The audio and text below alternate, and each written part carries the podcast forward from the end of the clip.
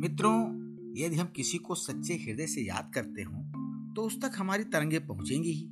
इस प्रकार जिसे भी याद किया जाए, वो हमारे पास दौड़ा चला आता है। इसी का तो नाम प्रेम है। प्रेम का दूसरा नाम भक्ति है। वह मनुष्य के भीतर एक विशेषता है, जो जितनी मनुष्य में होगी, उसको उतना ही स्नेह से भरपूर व खुशहाल बनाए रखेगी। आनंद की तलाश में हम इधर उधर भटकते रहते हैं। हम खाने, पीने और भोगने की चीज़ों को आनंद समझ बैठते हैं। यह आनंद नहीं है। आनंद मनुष्य के भीतर ही है और इसी को लोग भगवान मानते हैं। उसी में भगवान का स्वरूप दिखता है, वह आनंद है। परमात्मा तो केवल अनुभव करने वाली चीज़ है। प्रेम केवल अनुभव करने वाली चीज़ है। जो वस्तु आनंद नहीं दे सकती, वह सुंदर नहीं हो सकती, वह सत्य भी नहीं हो सकती। आनंद क्या है? सत्य क्या है? सुंदर क्या है? इसका उत्तर है कि सुंदर वह है जो शाश्वत है। नित्य है, ठीक उसी तरह जिस तरह प्रेम अजर अमर है।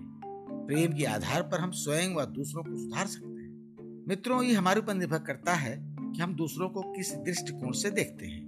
यदि हम सबको अपना समझते हैं तो सभी हमको अपने नज़र आएँगे। हमको चारों तरफ़ अपना पंथ बिखरा नज़र आएगा। प्रेम पाषाणों के घरों में नहीं, वरन मानव मन के मंदिर में निवास करता है। पृथ्वी का प्रेम ही परलोक का परमात्मा है। प्रेम ही शक्ति, भक्ति और मुक्ति का परम साधन होता है। अतः प्रेम की पवित्र भावना को स्वप्न में भी हमें अपने से अलग नहीं होने देना चाहिए। प्रेम परमानंद है, जिसके बल पर ही हृदय से घृणा की भावनाओं को मिटाया जा सकता है। प्रेम से ही सत्य और शांति को प्राप्त किया जा सकता है। तभी तो संत कबीर दास ने भी कहा है कि कबीर प्याला प्रेम का अंतर लिया लगाए रोम रोम में रम रहा और अमल क्या खाए? प्रेम न वाड़ी उपजे, प्रेम न हाट बिकाए। राजा, प्रजा जही रुचे शीस दे ले जाए। जिसने भी एक बार प्रेम का प्याला पी लिया, उसे फिर किसी और वस्तु की आवश्यकता नहीं रहती। क्योंकि प्रेम ना तो किसी दुकान पर बिकता है और ना ही खेतों में उत्पन्न होता है। इसे प्राप्त करने के लिए अहंकार को नष्ट करना पड़ता है। जब इसका मानव मन पर पूरा अधिकार हो जाता है तो स्वयं भगवान भी उससे मिलने के लिए अधीर हो उठते हैं। प्रेम की शक्ति ही प्रभु की भक्ति है, इसीलिए सूफी संत कहते हैं, मोहब्बत की नहीं जाती, मोहब्बत हो ही जाती है। ये सोला खुद भड़कता है, भड़काया नहीं जाता। प्रेम सभी बंधनों को नष्ट कर देने वाला होता है, इसे बंदी नहीं बनाया जा सकता। यह समय और देश के बंधनों से मुक्त है। हम प्रेम के शीतल जल द्वारा हृदय से घृणा की प्रचंड अग्नि को शांत कर सकते हैं। प्रेम की भावना पैदा होने से हमारे हृदय में किसी के विरुद्ध घृणा की भावना नहीं रहती। हम सभी को अपना निज स्वरूप ही समझेंगे, फिर अपने पराये का दुराव ही समाप्त हो जाएगा। परायेपन की भावना समाप्त होगी तो कोई किसी को कष्ट नहीं देगा।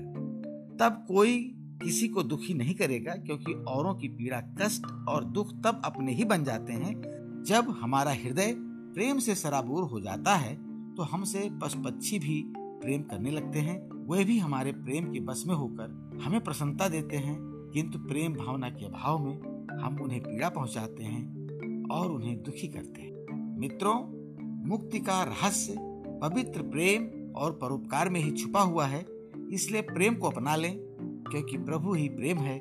सूफी संतों का हृदय उद्गार इस तरह पुकार उठता है है इंसान का मज़हब मोहब्बत मोहब्बत। बढ़ाए आपस में रिश्ता उल्फत जीव की उत्पत्ति और जीवन का आधार भी प्रेम है। हमारी आत्मा का आहार प्रेम ही है।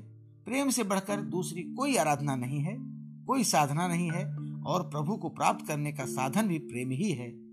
प्रेम जीव का स्वाभाविक गुण है, प्राकृतिक आवश्यकता है। जैसे रोटी हमारे शरीर का आहार है, वैसे ही प्रेम हमारी आत्मा का आहार है। रोटी हमें शारीरिक बल देती है, जबकि प्रेम हमें आत्मिक शक्ति प्रदान करता है। प्रेम का मार्ग विकास की ओर ले जाता है और हमें खुशी व शांति देता है। प्रेम करने वाले खिले हुए फूल की तरह होते हैं। उनके चेहरे पर सदा ओजस्वी चमक रहती है, जिसे देखकर हर कोई प्रसन्न होता है, जिसे हर कोई अपना लेना चाहता है, हर कोई अपना बना लेना चाहता है।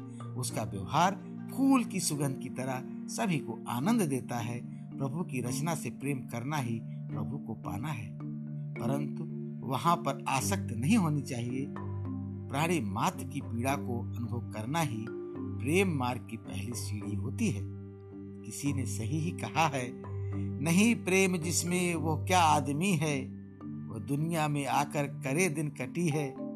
इसके विपरीत जो आदमी प्रेम करता है, उसे सारी दुनिया अपनी लगती है, वह सारी दुनिया भी उसे अपना ही समझती है।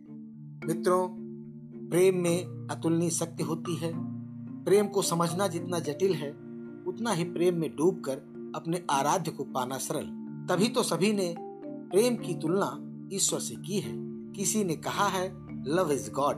तो किसी ने कहा प्रेम ईसा और किसी ने कहा, प्रेम ही जीवन का, जीने का वास्तविक आधार है। एक ऐसी जगह है प्रेम, जहाँ स्वयं को खोया तो जा सकता है लेकिन खोजा नहीं जा सकता।